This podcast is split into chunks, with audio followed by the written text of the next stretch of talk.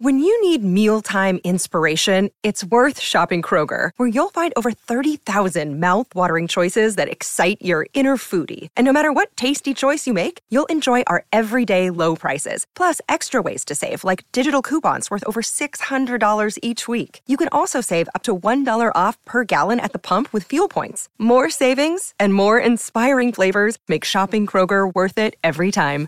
Kroger, fresh for everyone. Fuel restrictions apply. Another day is here, and you're ready for it. What to wear? Check. Breakfast, lunch, and dinner? Check. Planning for what's next and how to save for it? That's where Bank of America can help. For your financial to-dos, Bank of America has experts ready to help get you closer to your goals. Get started at one of our local financial centers or 24-7 in our mobile banking app. Find a location near you at bankofamerica.com slash talk to us. What would you like the power to do? Mobile banking requires downloading the app and is only available for select devices. Message and data rates may apply. Bank of America and a member FDIC. Hi, everyone. I'm Dr. John White, WebMD's Chief Medical Officer and host of the Spotlight On series from WebMD's Health Discovered podcast. For this special two part episode, you'll hear up close and personal journeys about being diagnosed with a rare type of cancer, multiple myeloma. I started in myeloma nearly 25 years ago. And at that time, the average expectation of life in someone with myeloma was maybe one to two years. But even just in this last 10 to 12 years, we have double, if not tripled, the average survival of patients. I saw a new patient this week, and we had this conversation that based on what we've done over the last decade, my expectation is that patient's going to live more than 10 years. Listen to Health Discovered on the iHeartRadio app or wherever you get your podcasts.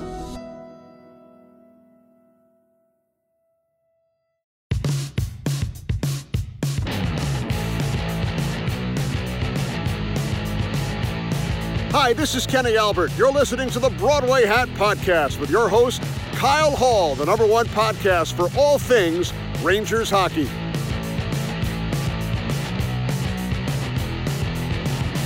Welcome back to the Broadway Hat Podcast. I'm your host, Kyle Hall. And this week we had some lows and some highs for the Rangers. And just when you were counting them out, they all of a sudden turn the corner and they win two games. They get a couple of Boston Bruins losses. And they're right back into it, but at the start of this week, the Rangers get absolutely beaten up on Long Island by the Islanders. Just a, you know, throw the film out type of a game where the Rangers did nothing correct. They just got completely outclassed the entire game. Really one of the worst Ranger games of the season. And anytime you go against the Islanders, obviously it's a rivalry game. You want to win that game no matter what, even because the standings or just in general, you want to beat the Islanders. And I mean, it was just, it was embarrassing. It was embarrassing. So, following that game, you knew going into this week you couldn't lose more than one game probably. So after that game, you're kind of okay. Let's focus our attention to the Flyers, who haven't been playing well, and then you go out against the Flyers, the first game of the series, and you play a great first period, and then from then on, Philly dominated the rest of the game. Panarin got a late goal just to bring the Rangers close, but uh, they can never overcome the the two goal deficit they had, and they ended up losing three to two that game. But after that game, honestly, I was I thought you know, we were they were done. Another one loss game. I think it's like their ninth this season. It comes to a point where how many more times can this team come back from the dead? And sure enough, they could they turn the corner. They win four to one against Philly the next game. Boston ends up getting upset by the Sabres, who saw that coming. So you picked up a point there. And then uh, recording this Sunday night, the Rangers get a victory over those same Buffalo Sabres tonight, 6 to 3. And the Pittsburgh Penguins beat the Bruins tonight. So you went down from eight points down early in the week to now back to four. Seven games to play for the Rangers, nine for the Bruins. It's not a uh, slam dunk uh, comeback here, but I mean there is a chance. There's a possibility. We're not. They're not dead yet. I really like the way the Rangers have played the last couple games. Even it's crazy because you can go out there and throw that just complete stinker on Tuesday, and you're coming off a four game sweep in New Jersey where you should be riding high, bringing yeah, the intensity, bring energy, and there was nothing there. Jacob Trouba Unfortunately, gets hit by uh, Matt Martin. Uh, not high, but it was a high hit into the boards. It wasn't illegal. Uh, wasn't a dirty hit in my eyes. A lot of Ranger fans said it was a dirty hit. I don't think it was a dirty hit. Unfortunately, he got a concussion on the play and he missed the remainder of the game. Has still been out since then, and really since that hit uh, in that game, eh, the whole game shifted. Uh, the Islanders just had complete control. Uh, it just it was ugly. But then again, the next game against Philly, a game that you basically is a must win for your season. You come out, you play a very strong first period, and then really the rest of the game, nothing. Yeah, there's there's really no urgency in the Rangers' part until really the last three minutes of the game when Panarin scored with the goalie pulled, and and then you couldn't get the tying goal, but there was no urgency the rest of the game other than that. And then you get into the second game of the Flyers series, and again, uh, you know the, Rangers came out, uh, had a solid first period, up two to one. They end the first period. Chris Kreider and Pavel Buchnevich both scored their 28th goals of the season. Uh, the Rangers are one of only three teams in the NHL to have two 20 goal scorers, and Mika Zibanejad almost joined them uh, tonight, which we'll get to in a little bit. But uh, the Rangers go up two to one, and this time the lead held.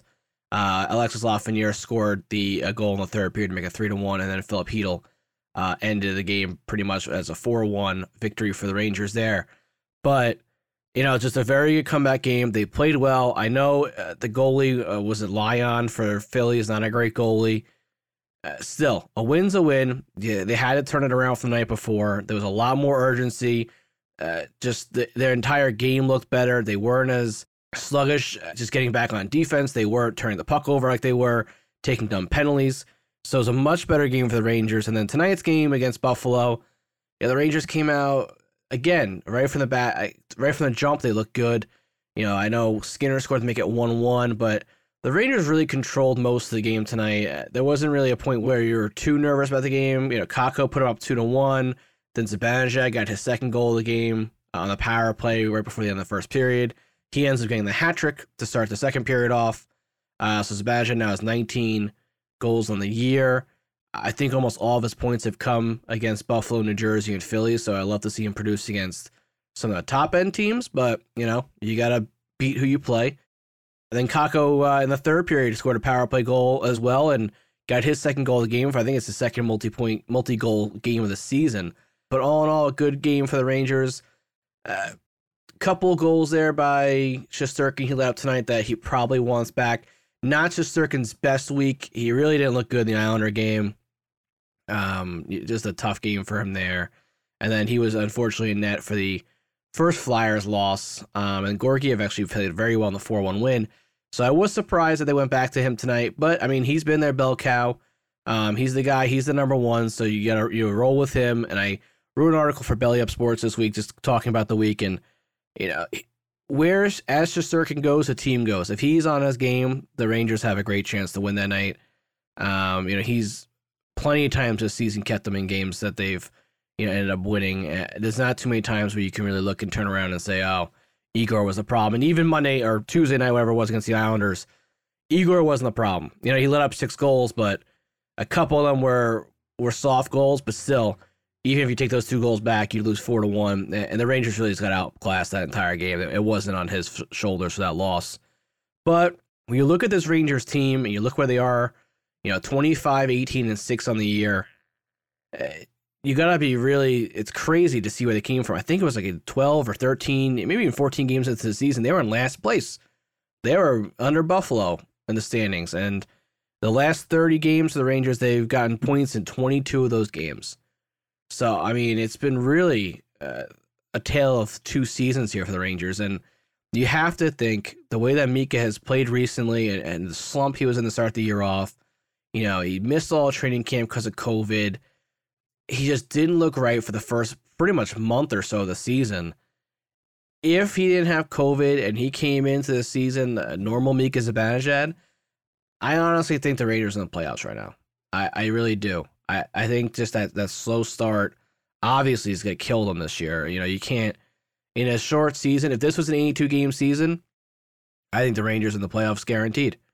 I think they're a team that's on the rise right now, and these young kids are starting to play better and better together. They're getting more experience. And again, when you look at, I think they've had nine one goal uh, losses this year. They've had six overtime losses. That's a lot of points left on the table. You get half those games to overtime, or you win one or two of those overtime games, a couple of those points here and there, and you're in the playoff race as is. So I think that's just, and I don't think that's an indication on Quinn so much. I think that's really just it's a young team that's learning, and these are the growing pains you go through as a rebuilding young team. And the Rangers are they're so close to contending. Yeah, I think next year is the first year you can really look to the Rangers and say the expectation is to make the playoffs. And it's a normal it'll be a normal year, you know, full season, get these kids a full training camp hopefully. You know, there'll be no restrictions over the the summer for training. But I think you, next year they come in and and I'm not throwing away this year's season. I, I there's still a chance. There's still a chance to make the playoffs, and I will be head over heels excited if they somehow make the playoffs. Let me tell you, because I think when they get into the playoffs, I am not afraid of any of these teams in the division. I mean, you look at Pittsburgh, and Pittsburgh has the Rangers number this year, but I don't think they're that strong. I mean, the one team, the Islanders, they just kicked our butt this week, but I mean the Islanders aren't that scary. Uh, you, you're going to knock Boston out, and I think they're probably the scariest team of anyone. Washington, the Rangers play great against the Caps this year. You know, they're an excellent team, but for some reason, the Rangers play well against Washington. They match up well. So the Rangers do somehow get into the playoffs. I think they can make a little noise, or at least scare the crap out of someone in the first round. Give these kids some experience. They got a couple games in the bubble last year, but you know, uh, it's a lot different bubble hockey to uh to the you know real NHL playoffs where you have some fans in the stands, but still they have some little experience there. And any experience you can get in the playoffs and build off that is so important to the development of these kids. But another player I want to talk about tonight, Adam Fox. He had three assists in tonight's game. He is now tied for fifth in the NHL, the entire NHL, in assists with 41 assists. His 46 points are four more than the next defenseman, any defenseman in the NHL, which would be Hedman and Carlson, who are at 42 right now. He's playing 24 minute, 24, 34 minutes per game, 12th among all defensemen. And he's averaging just under a point per game. And he's tied for fifth for all NHL defensemen at plus 23, plus minus on the year. And he's still not considered the front runner for the Norris. I don't understand it. The guy is having an unbelievable season. Every time you look at his stats, oh, he's doing something for the first time since so and so. He's the you know he's a first Ranger since everything's a first Ranger since Brian Leetch. Anytime you can get mention with Brian Leetch, you know you're doing something great. I mean, half the time he's the Cadillac trivia question for whatever the great you know thing in Rangers history is that day. So when you look at these guys, uh, the front runners, quote unquote, for the Norris, you have Hedman. Again, unbelievable defenseman, unbelievable player. He's a veteran, and it seems like with a Norris, it that's what it's about. It, they go off, it, they lean towards the veteran player. I don't know why.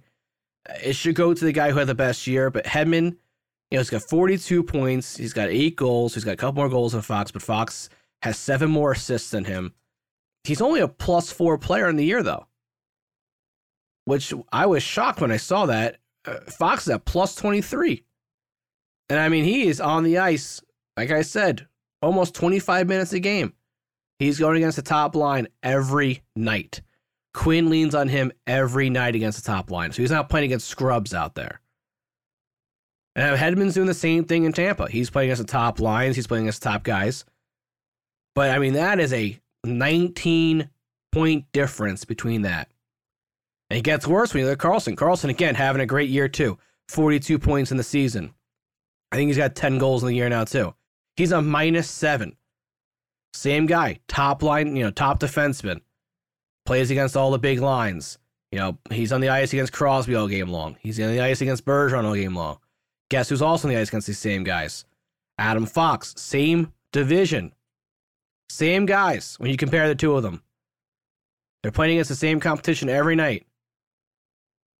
Carlson's a minus seven player this year. Fox is a plus 23.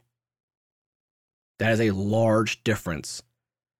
And then everyone's all over Cale Makar. Cale Makar is an unbelievable player. I know he missed a lot of games early in the season. I think he's only played 33 games this year, but he's averaging uh, just over a point per game. He's got 35 points.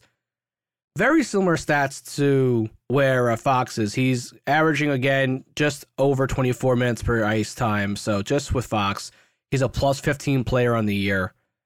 I mean, the only difference is that Makar is on a team that is a unbelievable team. They're the you know, best team in the Western Conference, I or you know in that conference or whatever we are this year, the division.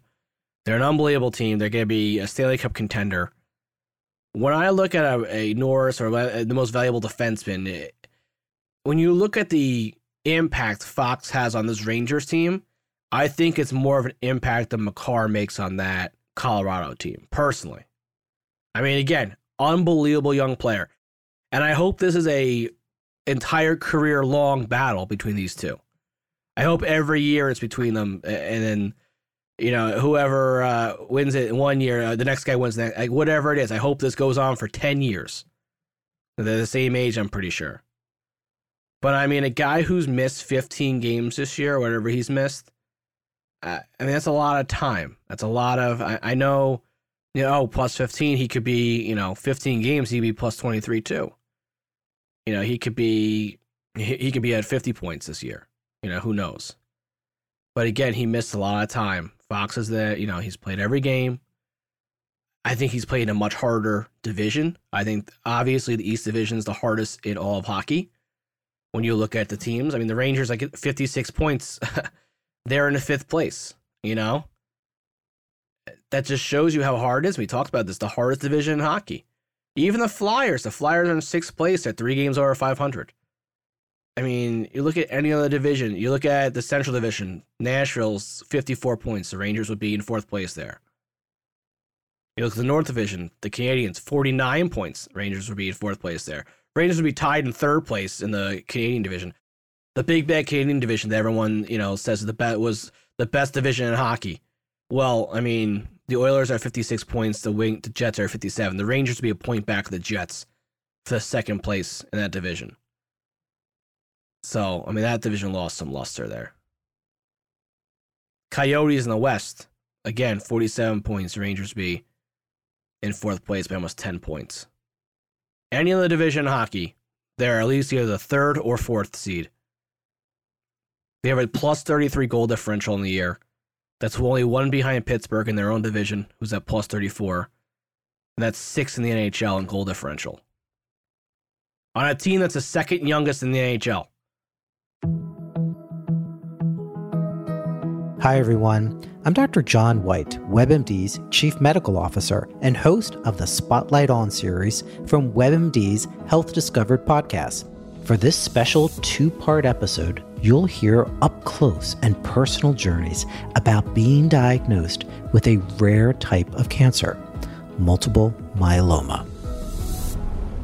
I started in myeloma nearly 25 years ago. And at that time, the average expectation of life in someone with myeloma was maybe one to two years. But even just in this last 10 to 12 years, we have double, if not tripled, the average survival of patients. I saw a new patient this week, and we had this conversation that based on what we've done over the last decade, my expectation is that patient's going to live more than 10 years.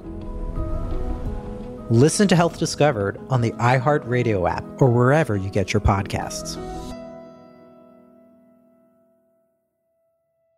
Iowans, you have dozens of betting options. Try a sports book built by betters and run by betters. Fred Done started Betfred over 50 years ago with funds from a winning bet, and he's been known for delivering the best betting experience ever since. Visit betfredsports.com to give us a try. New customers betting $50 get 111 in Fred bets and up to 200 Fred bets per week for 5 weeks. Terms apply. Proud partner of the Iowa Cubs and Iowa Wild. Must be 21 plus. Wagers only accepted in Iowa. Gambling problem? Call 1-800-BETS-OFF. So, I mean, the Rangers have had a hell of a year. They might just fall short of the playoffs, but I mean, you have to love what you've seen so far this year if you're a Ranger fan. I know it's not going to end in a Stanley Cup, and it might not even end in a Stanley Cup playoff round, but I mean, you have to love what these kids are doing. Kakko had another two goal night tonight. He's had a great year. Not maybe on the on the standing, you know, I'm sorry, in the statistics, but I mean, his defensive game is so much better. He looks more confident. Lafreniere's really been picking up lately. He's been moved up to the first line. He's played great with the first line recently. You know, last five games, he has four points, got two goals and two assists. He now has 17 points in the year. He's got one goal shy of 10 goals in the year. the thing with Lafreniere is he's shooting a 15%. 15% of his shots go into the net. Just shows the kid's got a good shot. He needs to shoot the puck more. And that's probably something the Rangers are telling him. I'm sure if I'm Mika Zibanejad and Pavel Buchnevich in the locker room, they're telling the kid to shoot. Because when he does, good things happen. Artemi Panarin's just ahead of him at 17%. So that's the level he could get to. So that's why I think when, when everyone's saying, "Oh, Lafreniere is not that great," you know, "Oh, he might be a draft bust." I, again, he didn't have a rookie camp. I mean, none of these rookies really did, but he had no rookie camp. There's a lot of expectation. You come to New York, you kind of just thrown into New York. You're not really doing no introduction to the city. There's no with COVID. There's nothing going on. You really you're just kind of thrown into it. His first game was an NHL game since last March in juniors. He's going up against kids who are 16, 17 years old, and his first game is against a team that went to the conference finals last year in the NHL. It takes time to settle in, and I think he's started to settle in. This past month, he's looked a lot better. The entire month of April, he's looked a lot better. So he's settling in. K'Andre Miller, again, has had a fantastic rookie year. He's fallen off a little bit recently. He's made a couple bad turnovers. He's gotten beat a couple times, although he made a very nice play tonight. So K'Andre, unfortunately, has gone backwards a little bit since his great start. But I mean, you have to love what he's done his rookie year. Filip Chytil's had a good year. He's shown that he, you know, he has the promise of being a second line center. I think right now he's perfect on the third line. I wouldn't. I, Ryan Strome is having a fantastic year. We talked about Strome and how I want the Rangers to resign him, but you know, Chytil's having a good year. Uh, you look at all these kids and they're you see them growing. That's why I'm not the biggest proponent of get rid of getting rid of Quinn right now. I think all in all, when you look at the season, he's done a good job. I know people are quick to point at him. You know, I think the Rangers lead the NHL in too many men on the ice penalties, which is, you know, it's a bench minor. It's a but still, he was a fantastic college coach who developed players. That has to translate to these young kids. It has to translate to the NHL. Look at Pavel Buchnevich. Buchnevich has played so well this year. You've seen him gradually play better and better under Quinn. I think he's a perfect example of a player that Quinn can get his hands on. And who would have known that he can kill penalties? You know, they this coaching staff saw that in him. He's taken off. He's been played great in it. You know, Kravtsov. I think we've seen even earlier with him. Eh, you know, again, kind of similar to Kakko, like not putting up the points in the in the stats, but he's played really well. I've been really impressed with him. He's obviously an NHL player. He's an NHL caliber player. And from what I've heard, from what people saw last year in the AHL, he looks so much better. Like there was a great decision for him to go over to the KHL and to develop more this year and develop a 200 uh, foot game.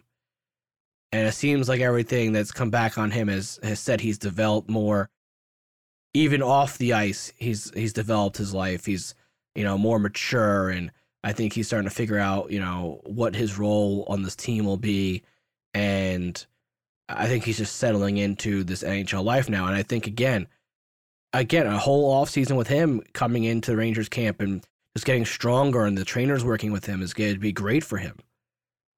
And next year, I think he's going to have a, another tremendous season. I think he's going to turn it around. I think he's going to start putting up the points. You can see the raw talents there. When he gets a chance to play on those top lines, which is again, I hate I hate that they're dumping him down to the fourth line. I know Blackwell got hurt tonight, um, which you hate to see it because he's had such a good year.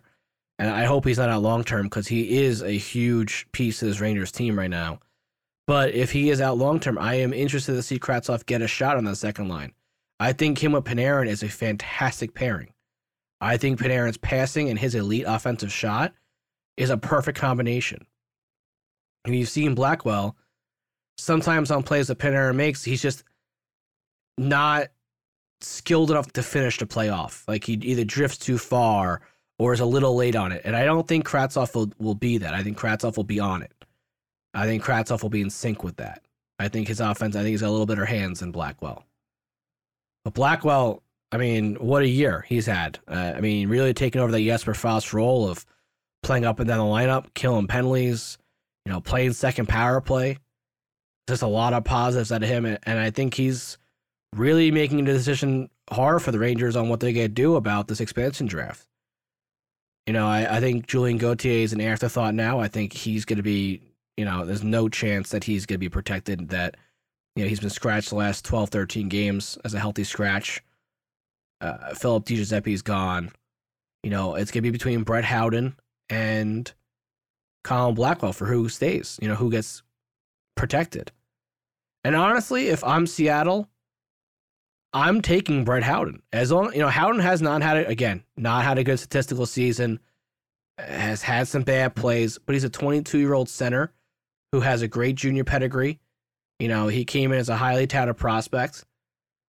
You look at Ryan Strome. Ryan Strome was a top six pick. You know, maybe Howden wasn't a top six, but still, Strome was an unbelievable junior player and took a little bit to settle into the NHL. You know, he was a solid player, but nothing spectacular. And he comes to comes to the Rangers, and he's been unbelievable. So I think, I honestly think that if they if they expose Howden, Howden would be picked.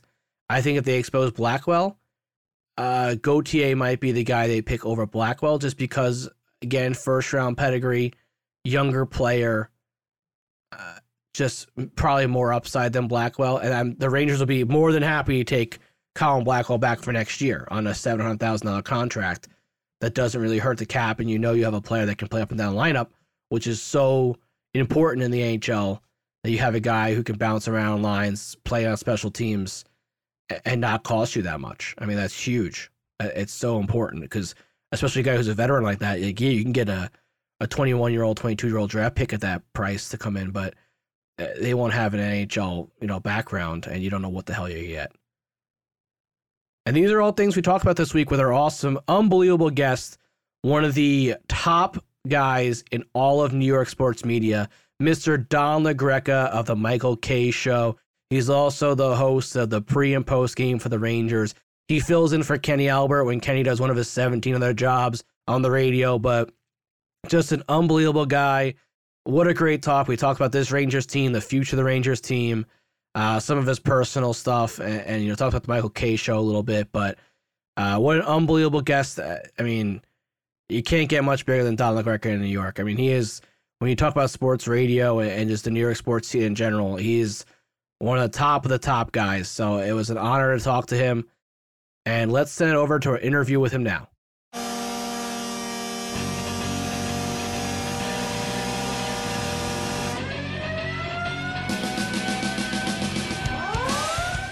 We have a very special guest today, one of the biggest names in New York media, Don La Greca. Thanks so much for joining us. Oh, my pleasure, Kyle. How are you? Good. So, the co host of the Michael Kay Show, and as well as you are the pregame, postgame New York Rangers radio host and occasional fill in guy for Kenny Albert when he decides to take a day off, which I don't think Kenny takes days off. No, it's usually because he's got to do another game. It's never because of a day off. So it's he's covering Knicks or he's doing NBC or he's filling in for Sam. There's a million different things he could be doing that gives me the opportunity to work. So it's never because he needs a day off. I, I can't imagine him sitting on a beach sipping a pina colada and just enjoying the Rays. You know, he's working. It's crazy when the Rangers are off. He's on a Knick game, and then the occasional day where the Rangers and Knicks both don't play, I turn on NBC Sports to turn on like you know a Tampa against Blackhawks game, and there's Kenny. It's crazy. Well, last night, Sharks Golden Knights. It was Kenny. I guess with the whole uh, remote studio thing, uh, he can even do more games now, which is probably a dream of his. Yeah, oh, absolutely. And talking about that, so you've been doing, you know, you film the play by play when Kenny's out. How has it been this year doing it from a monitor from a studio opposed to being there? I had a little experience at it. Um, Dave Maloney and I did the World Cup of Hockey for ESPN Radio back in 16, and we did it off the monitor in Bristol. Um, and then I did uh, the Blackhawk Oiler first game in the bubble for Westwood One uh, off the monitor. So I had about eight games, and and and if you remember going back, I guess that was what 2010. The Rangers started in Stockholm against the Ducks and the Kings and Dave and I did those games off the monitor. So I had about 10 games under my belt when this season started. There's pros and cons. There are times where, you know, it, it's not ideal because all of a sudden a player comes flying into your screen and you can't pick up who it is. Where if you're live, you can kind of follow the play. Um, there was a, a moment the other day with actually Kravtsov's first goal. Um, all of a sudden, just coming into the screen, darting into the screen was um, Howden to steal it to get it over to Kravtsov, but I misidentified Howden as Kakko. So now when Kakko throws the puck over, I'm thinking I see a seven, and I think it's Chytil, and it's actually Kravtsov. I was able to adjust, but but then there are times where the television kind of picks up things that maybe you wouldn't pick up if you were way up in the rafters at a game. But uh, nothing beats the atmosphere of live in the arena. But you get used to it. Um, but there's pros and cons. But you don't have to travel. But uh, I do miss going to the morning skate. I do miss actually being in the building, the atmosphere of 20,000 people going crazy. So I can't wait to get back to normal. Yeah, I know. And then so with the do you just get the TV feed or do you guys get different feeds as well around the ice? Uh, for for the MSG, we just get you know we'll get the feed, um, whatever they're giving us from the road team. So for uh, the last game that I did, which was the Devil game, we're getting the Devil produced feed, um, and we're we're watching it. Um, we can get different angles, but um, a lot of it is tough to get the timing right because you've got to be able to time it up to whatever you're hearing um, from the noise in the arena. Mm-hmm. So you don't want to hear the goal before you see the goal, you know. So sometimes it, it, it ends up just being the one monitor. It's a big monitor we're able to follow as best as we can. Um, when I when I worked Westwood One, they were able to pick up like a camera on the goalie to see the goaltender pulled and all that. But if but the technology now is just so uh, where they give you a graphic as soon as the goaltender's pulled, or you can see that there's six skaters on the ice. There's there's ways to kind of cheat um, to see like you could you could pick up Zibanejad easily because you see the hair flowing. But um, if you notice, Kravtsov's got the same hair as Panarin, which can kind of be a little uh, and similar scary. build. Yeah, so there's little, but it's not perfect by any stretch of the imagination. But I think everybody at home realizes that uh, that you're not getting um, the greatest of uh, of angles. So I think people kind of, are, you know, I, if I could sit there and watch my watch the news and my weather report is coming from a guy in his backyard or his basement or something, I guess we can all kind of understand that, that we're living in a different world now. Yeah, I actually listened to the game. We were away this weekend, so I actually listened to the radio. So I heard the game with the Devils, and I thought, I was, I mean, not, I don't listen to a lot of games on the radio, so I was like, oh, this is great. You know, I thought it was great. You know, Sam has had some struggles this year. I know he gets uh, some flack on Twitter for the excuse me's because he uh, mispronounces uh, a few uh, goals here and there. But talking about this Rangers season, uh, this show will come out next week, so it might all be a mood point by then. But these next four games are pretty much. I mean, every game has been a must win, but this is pretty much your final, you know, final chance here if they don't sweep these four games before the Islanders series coming up after that. What are yeah. your I was gonna say, what do you take away from this weekend? I guess uh, you know, can they afford a loss here, or do you think this is one loss and done? Uh, you know, it's it's tough to say one loss and done, considering you know so much can happen, right? Uh, uh, we live in a pandemic world, and you see, you know, Colorado just got off a COVID protocol. You saw Vancouver. You know, God forbid if somebody, you know, look at PK Subban couldn't play the other day for the Devils because of being on protocol. So all this can get flip flopped if all of a sudden somebody misses a week of time or, or a significant player can't play. Uh, but if everything stays the way that it is, uh, the Rangers are really going to have to maybe lose one game, I guess. Uh, and maybe it would help if that one game came in overtime or the shootout. You got four games coming up against teams that are behind you in the standings two with Philadelphia, two with Buffalo. Got to win all four. You have to. Mm-hmm. Um, but when you have when you figure you're six points behind Boston, Boston's got two games in hand. You're nine points back of Pittsburgh, and Pittsburgh's got a load of games left with New Jersey and Buffalo you, you really got to figure that the only way this is going to happen is if they come close to running the table. So I, I, would think every regulation loss here would be pretty devastating for them. Yeah, I, I unfortunately last or two nights ago the loss against the Islanders was rough just because I think the Islanders were a team that you kind of shifted your your thought process to because of the games that you had against them and because Boston does have those two games and it seems like they play Buffalo every night. So and you know Boston has got red hot here too. So it was kind of like all right, the Islanders are kind of fallen off from that you know run they had early in the year. They've had some injuries. You know they we saw in the the series against the Rangers last week that they're very beat you know they're a beatable team, but then we just got shellacked. Uh, I think the Trouba yeah. injury kind of set the tone a little bit for that no, game. That killed and, them. And, and, yeah, that, yeah, that killed them. Just the idea of having to play with five defensemen against that team I remember the game was scoreless when Trouba went down. It was one nothing after one. And, you know, it's easy to say, oh, listen, you, lo- you lost 6 1, so it's hard to sugarcoat it. Hi, everyone. I'm Dr. John White, WebMD's Chief Medical Officer and host of the Spotlight On series from WebMD's Health Discovered podcast. For this special two part episode, you'll hear up close and personal journeys about being diagnosed with a rare type of cancer, multiple myeloma. He looked at me. I have been his patient for more than 20 years. And he said, This is really strange.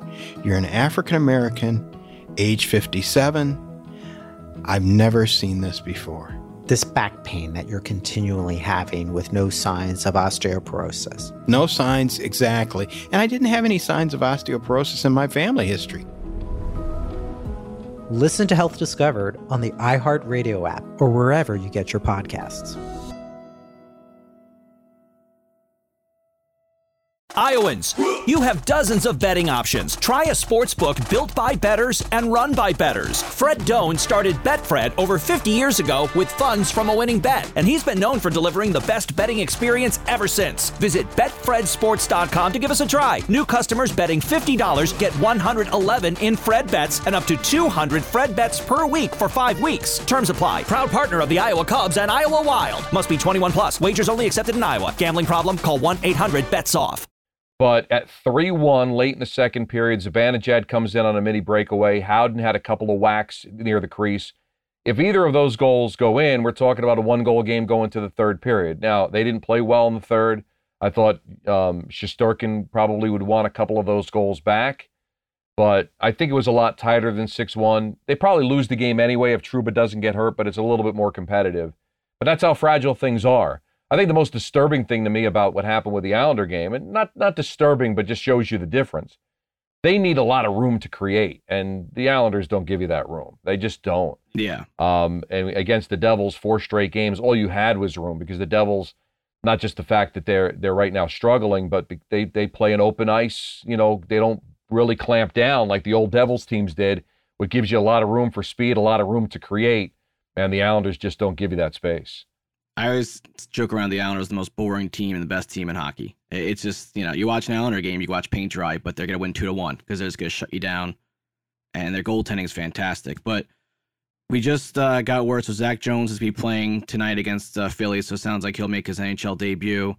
You and I touched base really quick yesterday. We were talking about the Hajek real quick and Bitetto's struggles. Why do you think the Rangers have stuck with Hajek so long this year, even with the struggles he's had?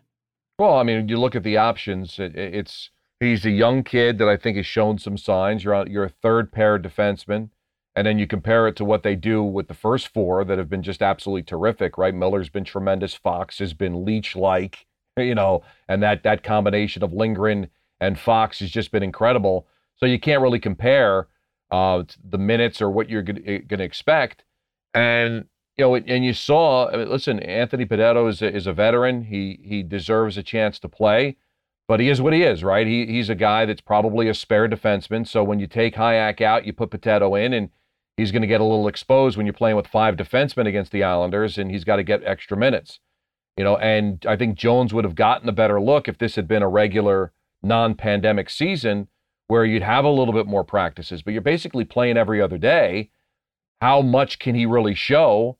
But now with Trouba being hurt, you know, Jones gets his opportunity, gets his shot, and and I and I think uh, you got to be pretty happy with these six moving forward. I mean, the young, the oldest, you, you figure after next year, you know, S- Smith will be the odd man out. I like the idea that they kept him to help with the young players, but you're going to be looking at next year where your oldest defenseman is going to be Truba, 28 years old. Uh, that's terrific stuff. So I think the sticking with Hajek just came down to you know, what do you do? Do you do you play Bitetto? Do you bring uh, Reunanen in? You saw him for the one game. I think they were probably better off sticking with uh, Libor, and I and I think he could be a good defenseman down the road. The only thing that I didn't like about the move was that Bitetto was at I think like twenty something games before that, and then you threw him right into. I understand it was the Devils was the first game, but he struggled that game. But then you went back to him the Islander game, which was a, a must-win game against that. I was just very surprised that uh, that's a guy that Quinn hadn't gone to all year long. And he decided pretty much in the biggest regular season game that he was going to play him over Bitetto after we really saw him struggle that third period against the Devils. So I was very surprised he made that move. Yeah, but sometimes what happens is is that coaches feel like we got to go with the same lineup that helped us win, and I understand they blew uh, the three goal lead, but give the Devils credit. Look what they did with Pittsburgh the other night, scoring six goals in the third period. So, listen, guys got a chance to play, and we don't know all the inner workings of of why certain things happen all the time, but. Uh, you know, he went with a gut. It, you know, it, it, didn't work at that particular moment, but I, I, can't really say that even with six healthy defensemen, you know, the way the Islanders played the other night, whether they were probably going to win that game anyway. But yeah, you listen, you make some good points, but there's guys that you know get a chance to play. You want to get get a regular rotation going here, and it's really tough with the lack of practices. Sometimes you got to get guys work. You got to get guys a chance to play. Uh, and it's just a very strange time right now. It's unlike any other time we've been through with this shortened schedule, playing every single day, almost no chance to practice. Really gives it, it it's really tough for the guys that have been um, on either the practice squad or healthy scratches to really get very much work. So, looking back at this season now as a whole, what is your biggest takeaway from this Rangers team? Just the youth. I mean, the biggest takeaway for me is just how Fox has just blossomed into a star, right? I mean, this this is a kid that definitely deserves consideration for the Norris Trophy, right? I mean, he's got a better plus minus than Hedman. He's got more assists than any defenseman in the league at the time of this recording. Um, he's just been tremendous. He's a you know plus 20 player on a team that was struggling around 500 for much of the year. And I'm not sure anybody thought that this kid was going to be this good. I think they felt good about him. He wanted to be a Ranger, and and listen, Brian Leetch is pretty pretty high praise, but that's what I see in him. I see a kid that can go out there and score 50 plus goals, a, a guy that can quarterback the power play. Uh, and I think that tandem with Lindgren is what you need to be a championship team. Have that big top uh, pairing defenseman that can give you 20 plus minutes, having to shut down the Ovechkins of the world and the Crosbys of the world and the Kucherovs of the world. So I think Miller's been nice. I think uh, when you see Panarin and Zibanejad play the way they played has been terrific but I don't think anybody saw this coming from Fox. That's my biggest takeaway from this season, is just how he's matured and grown into an actual star. I know Lindgren doesn't have the same size as Beukeboom, but they do give off kind of that Leetch Beukeboom pairing uh, for all those years that you have that yeah. stay at home style defenseman that allows Fox to, you know, play his offensive game. And he's also a tremendous defensive player as well. It's not he's not a complete offensive defenseman, but um, yeah, I mean, just the two. I think Lindgren. I mean, Fox has been. I am banging the you know, Norris Trophy uh, drum over here all day long for Fox. But I've been really impressed with how Ryan Lindgren's come along the last two years from a guy who, you know, when, he first came over the Nash trade, I remember seeing him with the U.S. Uh, junior team. I said, oh, yeah, he's, you know, I remember him being a good player. And then it seemed like the like you heard some quotes out of Boston that they just weren't happy with his development. So you're kind of like, okay, well, you know, maybe he was you know, easy to give up for them.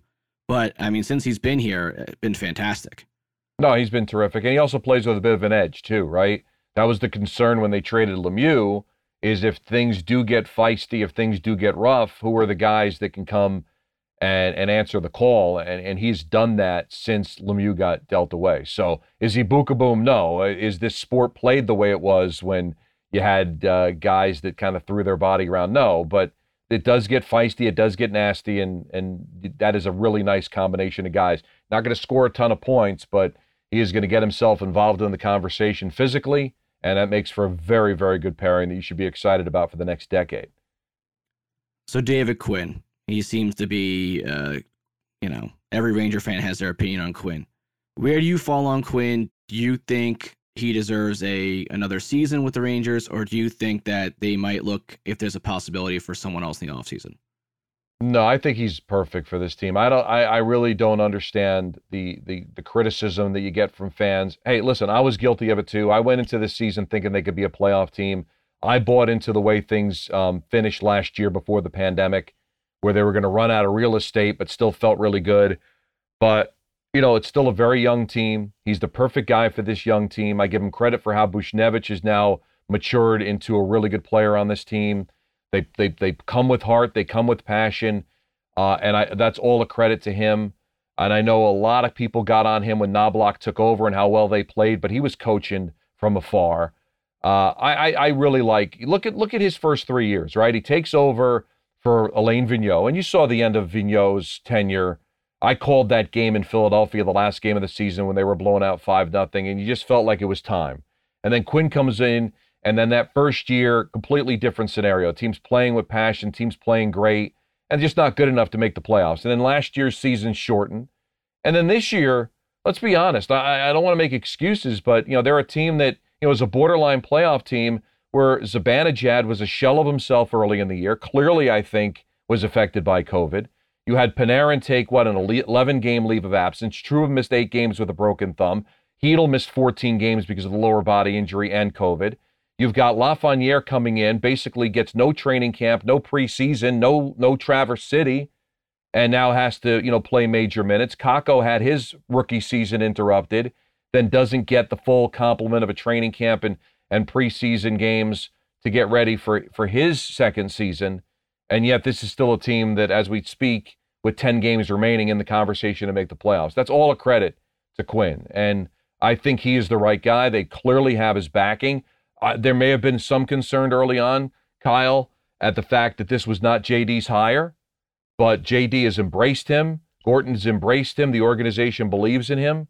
So I don't think he's going anywhere. I think he's the perfect coach for this team moving forward.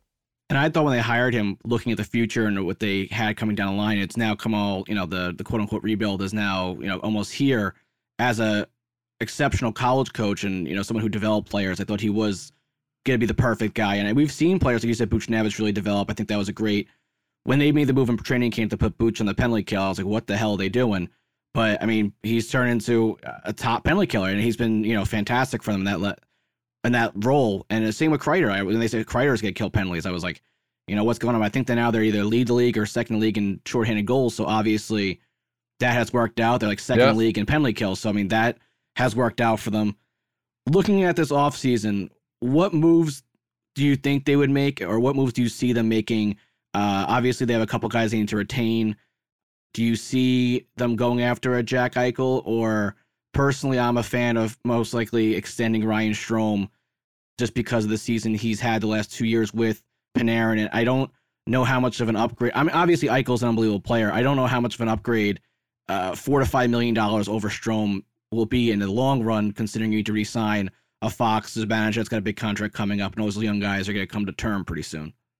Well, I'm with Dave Maloney. David said this during the broadcasts. You know, you've got a young team. Let's let them grow. Let's put them together. Listen, Panarin, Panarin was an exception, right? He was available as a free agent, superstar player. That accelerated the rebuild, but that doesn't mean that now all of a sudden you're cherry picking stars from other teams and trying to build some sort of super team. You've got all these young players. Let's see them grow. Let's see where what happens. Because, like you mentioned, Buchnevich was a guy that we kind of figured, all right, maybe he's never going to live up to expectations. Now he's finding himself. He's leading the team in goals. He's on a penalty kill. What can Miller become? Uh, these are players that you're probably going to have to part with if you're going to go make major transactions during the offseason. And and I know they've got excess players, and you do get to a point where you can't play everybody, right? I mean, eventually some of these players have to be used for, for peace builders. But right now, rather than getting an Eichel, I would rather just extend Strome. He's had a tremendous um, uh, impact on this team. Remember, he was what the sixth, fifth, sixth overall pick by the Islanders a few years ago. Exactly, he has the pedigree. Yeah, he's found himself here with the Rangers. He's got an excellent pairing with Panarin. He's a, he's a center that plays. He loves being here. And yeah, I can probably upgrade with Eichel, but with the money and with the, what it's going to cost, I, I just I I'd rather just keep the pay keep moving with what you have, and then the excess pieces can be used for little kind of maintenance deals that you may need to make down the road. I, I believe in these kids because every time you acquire somebody, Kyle, that means that another guy's not getting playing time. So let's see what let's see what transpires here. But I like where this team is going. When they're perfectly healthy, I think they're a playoff team that's going to get better as guys get older. Kakko, Lafreniere, Miller are only going to get better. They're going to become stars. They were drafted high for that purpose. Kravtsov has been good. He looks like an NHL player, right? Jumps right in. He doesn't have the points, but he looks like he belongs. You can play him on the fourth line. You can throw him up on the second line. There's a lot to be excited about with this team, and I and I I, I probably just stay the course before I start looking to improve other places and start trading some of these kids away. Now, looking forward to the summer, also, we have the expansion draft again. It looks like the Rangers pretty much they know what you know. They're most likely to keep Georgiev as the goalie over Kinkaid, I would think just because of the just a younger player, and the I feel like the Rangers have invested a lot in Georgiev over the years. They're most likely to keep Hajek, uh, you know, from, as the second defenseman, along with Lindgren's obviously get a stay. Most it's pretty much that fourth forward that's gonna be the question. Who do you think is the guy they retain? Uh, you know, I think it's Howden, Gauthier, uh, Blackwell. I'm trying to think who else is in that list, but I, I gotta think personally. Rooney. Rooney, yeah. Listen, I like Howden. Uh, I I know he hasn't lived up to expectations, but you know he can play wing, he can play center, win you a key face off. You look at the guys that aren't playing. Like Blackwell, to me, is a guy that has just really been a very nice player, and I'm kind of curious to see where this is going to go. Right?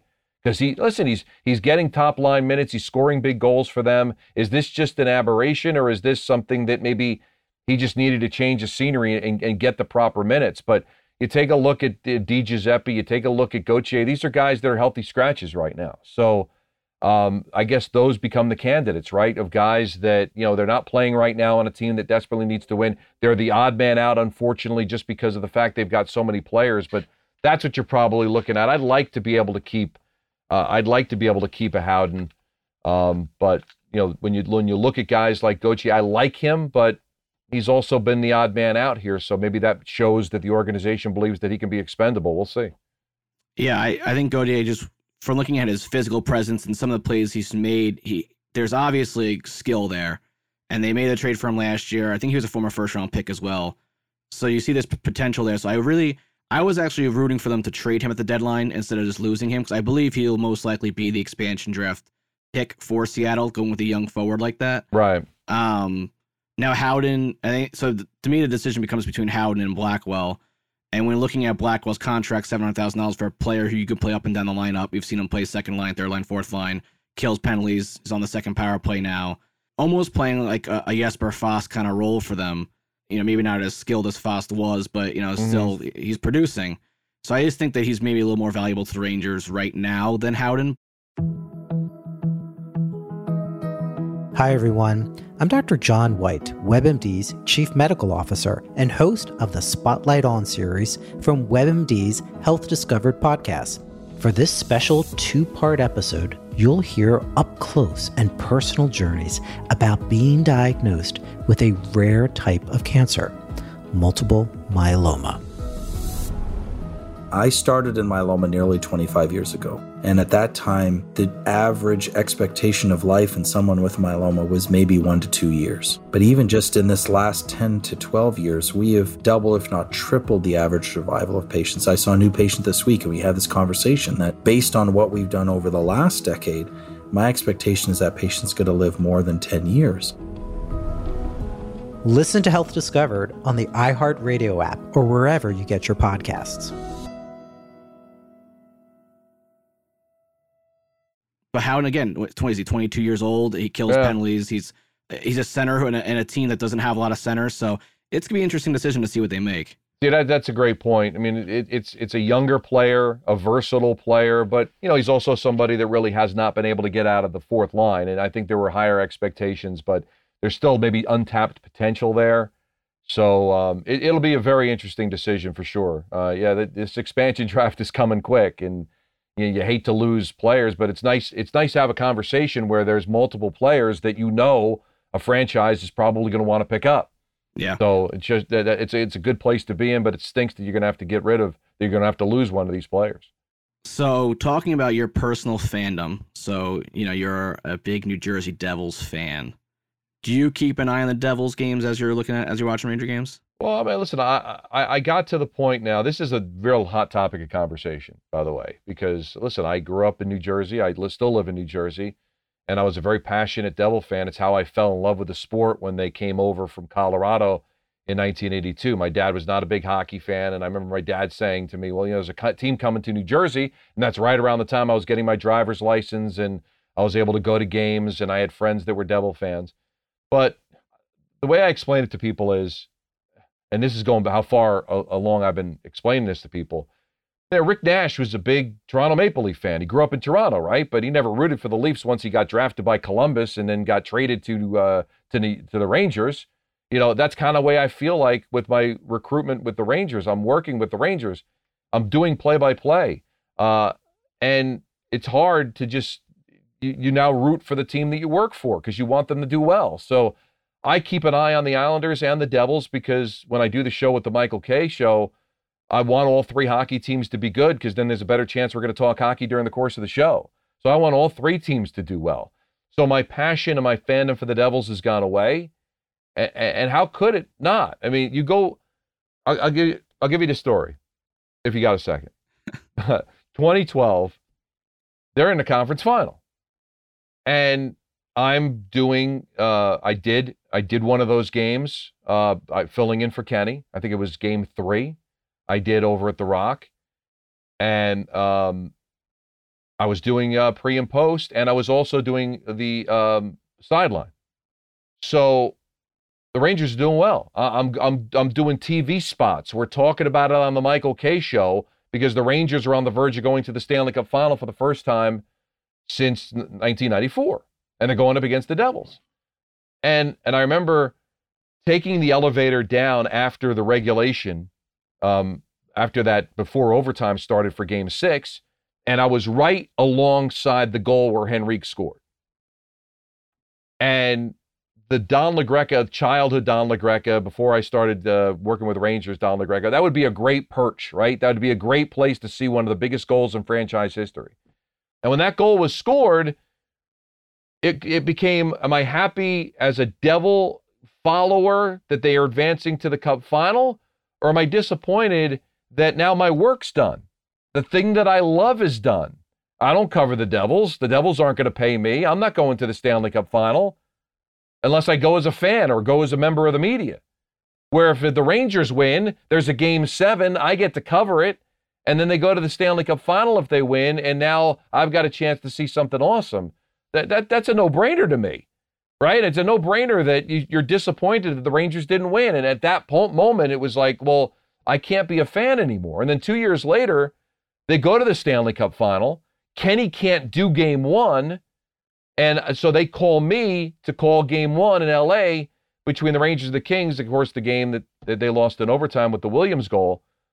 So I, I think you got to follow what where where your job is and where your passion is. And as much as a, a fan I may have been of the Devils at the time, I'm a bigger fan of me. All right, I'm a bigger fan of my career, and that's that's where you end up following it. So who wants to cover a team day in day out? I'm, I'm, I'm either doing the pre and post or I'm, I'm doing the play by play. Who wants to do that and not have the team do well? So it became an easy decision for me. So that side of my life is over, and now it's about the Rangers. And people can call me a fraud or whatever, but this they treat me well. I'm happy when they have success, and that's now where my life is, and I couldn't be happier for it. So, as the co-host of the Michael Kay Show, I do have to thank you. You're probably the only radio uh, person that actually talks about hockey in New York. So I do have to thank you for that. And know, I like how you squeeze those in. And I was actually listening to the show yesterday, and your hair, for whatever reason, has now become yes quite the subject of conversation. Is it going? Are you going for the hockey look now with the you know if you put the helmet on? Uh, yeah, listen, I like the flow. I guess they call it. That's what the kids call it. Uh, I always had long hair when I was a kid, and I loved it because what happened was I went to a Catholic high school that you had to have hair above the collar and you couldn't have facial hair. So when I went to college, I went nuts. I grew a beard, I had long hair, and I loved it. Uh, I thought it was great. And then, you know, and then you start getting older and society tells you, you know, you got to look you got to look better and so during the pandemic, I just never got my hair cut and I liked it. So I'm like, I don't care. Nobody's nobody's bothering me. I think I've established myself in my career that I don't have to put on airs. You know, judge me by my voice, judge me by my work. And if I want to have long hair, I'll have long hair. So that's what I'm doing now. Maybe I'll change my mind, or maybe my wife will make me cut it. We'll see. But right now, I'm I'm very very happy with it. and then, so a couple years ago, you guys had an interview on the show, which I I always thought was very impressive that you guys had him on. But you had Craig Carton on the show before he went to prison before that interview, were you shocked that he agreed to come onto the show, and were you surprised at how he handled himself in that interview? Uh, I I don't really have I didn't have any expectations going in. I mean, he was obviously somebody that was trying to get a chance to tell his side of the story, And the, I, from what I understand, the fan was not giving him that opportunity. And Michael kind of got to know him a little bit just through the channels of of, of our work, and he was given uh, that opportunity. Um, I I thought he handled himself well. I mean, it's up to you to whether believe whether he's a bad guy or just somebody that has an addiction. Um, I I don't know. I, I, don't think one interview is going to be able to tell me exactly what um, kind of person he is because that's really how I only know him is from that interview. But he seemed pretty genuine, and I think he was he, he deserves the opportunity to be able to tell his side of the story, and he deserves the opportunity to get the second chance. He's paid his dues. I'm happy that he's able to get back on his feet. He's got a family. Think what you want of Craig, but he's got a family. He's got a wife and kids that uh, obviously he needs to to get better for. So I'm I'm happy that he's back on his feet, and I'm glad we gave him that opportunity to be able to give his side of the story. Yeah, I was just really impressed because you know I'm a, I was a fan of the Boomer and Carton show, and I listened to you guys too because uh, towards the end of Francesa, he's got a little crazy there at the end, so I made the switch over to you guys, and uh, I was just because you know Carton says a lot of crazy stuff about ESPN Radio, so when I saw that you know you guys reached out to him or whatever the hell that happened to have him on, I was impressed by that, and uh, I thought that was. And again, I think he had an addiction, and obviously he got help for it, and it led to some crazy stuff. But who is, in general, your favorite all-time interview you've done? Great question because you got like you know the interviews that like really um, attracted a lot of people, or just interviews that I just enjoyed doing because I was a fan. You know, uh, you know, ha- having Lawrence Taylor in studio, somebody that I grew up worshiping as a kid, as a Giant fan, as a football fan, um, that kind of blew me away. Um, and then you look at some interviews we did when we had Jim Dolan in studio. You know, Jim Dolan doesn't do a lot of interviews, and for him to come in the studio and open up about you know the Knicks situation or the Rangers situation, uh, that really, um, I thought that was great because that's something that doesn't happen that often. Uh, having Larry David in studio is one of my best memories when he asks me why Kakko didn't play more minutes in Calgary the other night. So that was great because all we talk about is Yankees, Yankees, Yankees with Larry David or Knicks, Knicks, Knicks. But he really loves the Rangers. It's one of his favorite teams. And for him to interrupt the interview and ask me about, you know, why Kakko didn't play much more in the third period. And then it became like a thing where I don't know if you heard this, uh, that I guess the coaches David Quinn's uh, assistant coaches played like a prank on him and, and actually played that audio for him during like a film session and and and and David talked to me. I forget where we were on the road or something, and he, he told me how great that was that interview because they were even excited that Larry David was a big Ranger fan because they didn't know. So the, the, the fact that that got so much traction was so much fun. Uh, th- those are the ones that kind of pop into my head. LT for the fandom. Um, Jim Dolan for the news of it, and and just Larry David for just the fun that that interview did and the attention that we got from it was really cool, especially from a hockey perspective. Has there been someone? I mean, you named some heavy hitters there. Has there been someone that you just were straight up awestruck by the first time you saw them? Well, the LT, uh, because you know LT is not only intimidating in just his fame, but also he's an imposing figure. And the story from that was that he came into studio to promote his book. This is going back 12 years ago, whatever. And I was still doing updates on the Michael Kay show at the time. So Michael left the studio and LT just sat there staring at me while I was doing the update. He was sitting right next to me, just staring at me because he didn't know what to do. He didn't know whether he should leave the studio, look, whatever. So to have Lawrence Taylor like staring at me while I was doing my update was just uh, really just it was crazy. It was it was uh, a, a lot of fun. Um, so that would that was one where you kind of awestruck. Um, but uh, that that's probably because that was the guy, right, for me, um, that I grew up just just idolizing. So that was the time that was real like, wow, this is really cool. And I love it when you go off on a good rant. Uh, every once in a while, we get a nice uh, Don La Greca rant. Does does Kay know before the show that you got one brewing, or is that just a natural well, middle of the show? Well, the, the, you'll never know when it's coming because you know everybody thinks oh Don's going to rant today and then I don't and then it kind of comes out of nowhere. I mean sometimes it's pretty obvious if there's like a really bad loss or something that happened like with the with deGrom um, getting pulled from the game early on opening day. All right, you got a sense that this could be a moment, but a lot of them just come right out of it where I don't even know 30 seconds before I do it that I'm going to do it. So I don't think anybody is really um, really prepared for when those things happen. Can you see Michael's face when he just, you know, when you go on that kind of like, I, don't know. I don't see it when I'm ha- when I'm doing it, but then like looking back at the video, it's always funny to see his reaction of either that just like, oh my god, what's he doing, or just laughing hysterically. But I never notice it when I'm doing it. I only notice it after the fact. You're just seeing red at that point anyway. Yeah, exactly. All right, so before I let you go, give me your biggest Rangers hot take right now. My biggest Rangers hot take is this current team is going to win a Stanley Cup. Like with this coach, with this core of players. Now, I'm not going to say it's going to happen next year because that would be a pretty big jump, missing the playoffs to all of a sudden winning the Stanley Cup. And there's some really good teams in their own division. But when, but when you take a look at where Washington is right now, where the Islanders are, where where Boston is in their conference when we go back to the actual play, where the Lightning are, their window is closing. The Rangers' window is opening. And I look at them the kind of way I look at Colorado's like a year ahead of where the Rangers are now, maybe two years ahead, where Colorado's knocking on the door. That's where I think this Ranger team is headed. And I, and I think we're a year or two away from really having a serious conversation about this team winning the cup. They've got the goalie, they've got the defenseman, they're building up the middle. I believe they've got the right coach. So my hot take is that this current tenure of team is going to win a Stanley Cup. I love it. Let's hope so. Yeah. Well, thanks so much for joining us today. I'll let you get back to your very busy schedule of the 19,000 shows you're on. So thank you so much. Well, this was a pleasure, man. Anytime. Thank you.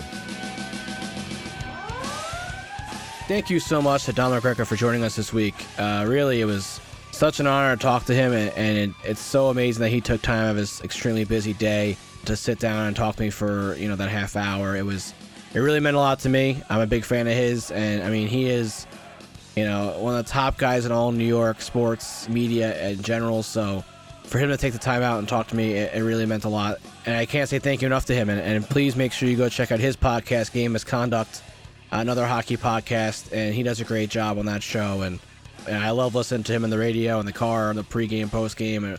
Or if he's doing a game, I got lucky last week. He was doing the game. Kenny was probably doing a national game somewhere.